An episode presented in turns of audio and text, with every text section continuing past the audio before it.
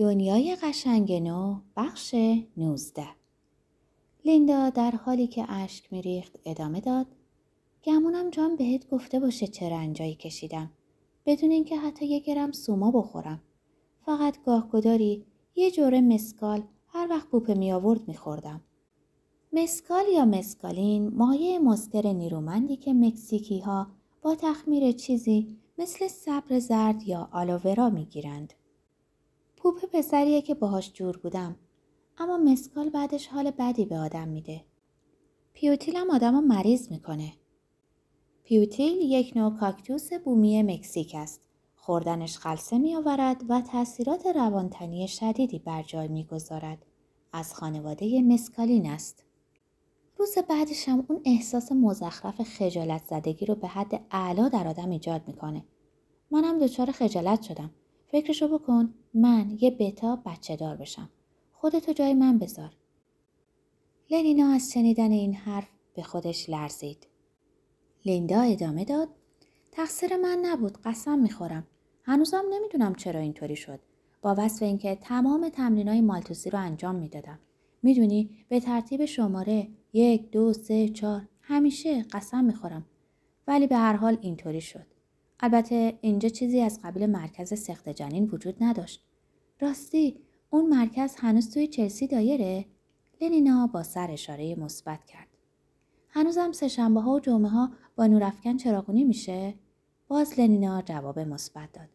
اون برج شیشه قشنگ و صورتی رنگ. تفلکی لیندا صورتش رو بالا گرفته بود و با چشمای بسته و در عالم خلصه در بحر اون تصویر و خاطره روشن فرو رفته بود. زمزمه کنان گفت منظره رودخونه در شب. در حالی که دونه های درشت اشک آروم آروم از لای پلکای در هم رفتش بیرون میتراوید ادامه داد غروب با هواپیما از استوک پوکس برگشتن و بعدش یه هموم گرم و ماساژ بادکش لرزون. اما اینجا نفسی عمیق کشید سرش رو تکون داد چشماش رو دوباره باز کرد یکی دوبار دماغش رو بالا کشید. بعد توی انگشتش فین کرد و اونو با دامن نیمتنش پاک کرد و در جواب حالت غیر ارادی صورت لنینا که اوقش گرفته بود گفت وای خیلی باید ببخشی. نباید این کارو می‌کردم. آخه آدم وقتی دستمال نداره چیکار کنه؟ یادم میاد که اون وقتا اون همه کسافت چقدر حالم آشوب می‌کرد. ضد عفونی که در کار نبود. همون اول که من آوردن اینجا کلم یه شکاف عمیق برداشته بود. نمی‌تونی تصورشو بکنی که چی روش میذاشتن. نجاست آره نجاست همش بهشون می‌گفتم تمدن استریل کردنه و مثل اینکه نینی کوچولو باشن هی بهشون می‌گفتم استرپتوکوک همین جوری برو به برج بامبوری تا به یه هموم تمیز و به یه جای جیش ددر بر بخوری. اما مگه به خرجشون می‌رفت چطور می‌تونستم بفهمن؟ آخرش دیگه عادت کردم. خب ببینم اگه آب داغی در کار نباشه چطوری میشه چیزی رو تمیز کرد؟ به این رختا نگاه کن. این پشم کسافت که مثل ابریشم مصنوعی نیست. هی دووم میاره. هی دووم میاره. اگرم پارگی پیدا کنه باید تعمیرش کنی. ولی من بتا هستم. کارم توی بخش تلقیح بود. کسی یادم نداده که از این کارا بکنم. کار من این نبود. به علاوه هیچ وقت تعمیر لباس کار درستی شمرده نمی‌شد. وقتی سوراخ شدن بندازشون دور و نوشو بخر. هرچه بسته بیشتر توانگر کمتر. درست نیست؟ تعمیر کردن یه کار ضد اجتماعیه. اما اینجا وضع به کلی فرق می‌کنه. مثل اینکه داری با یه مش دیوونه زندگی می‌کنی.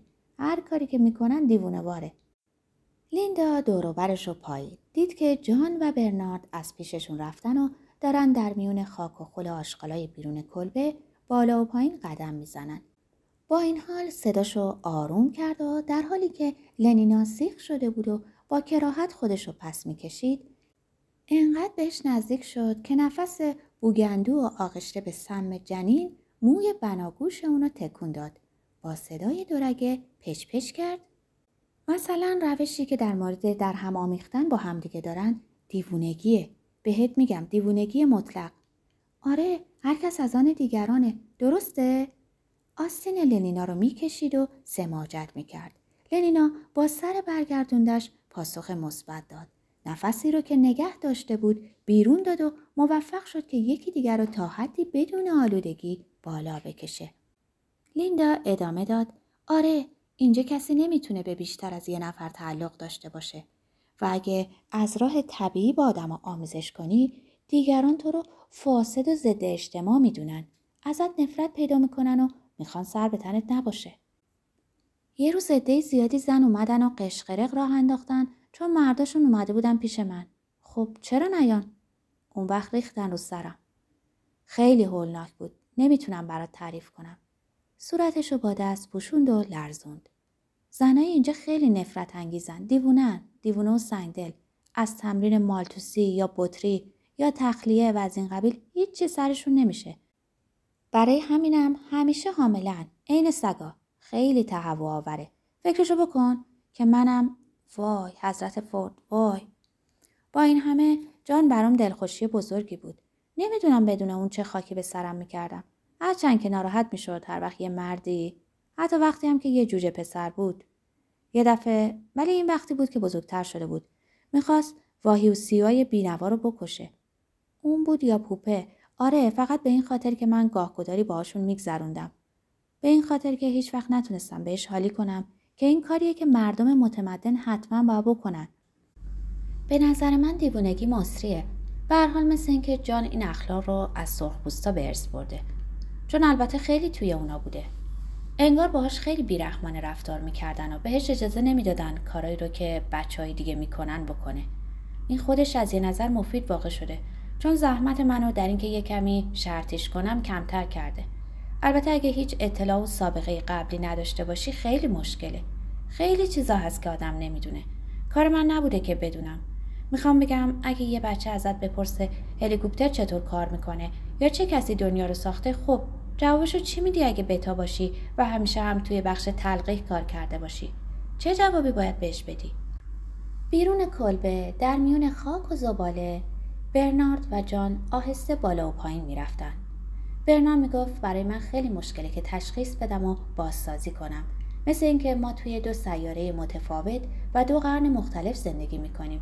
مادر و این همه کسافت و ایزدان و سن پیری و ناخوشی ها سرش رو تکون داد. تصورش تقریبا غیر ممکنه.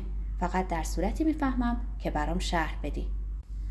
جان گفت چه چیزی رو باید شهر بدم؟ و برنا دهکده رو نشون داد. اونو.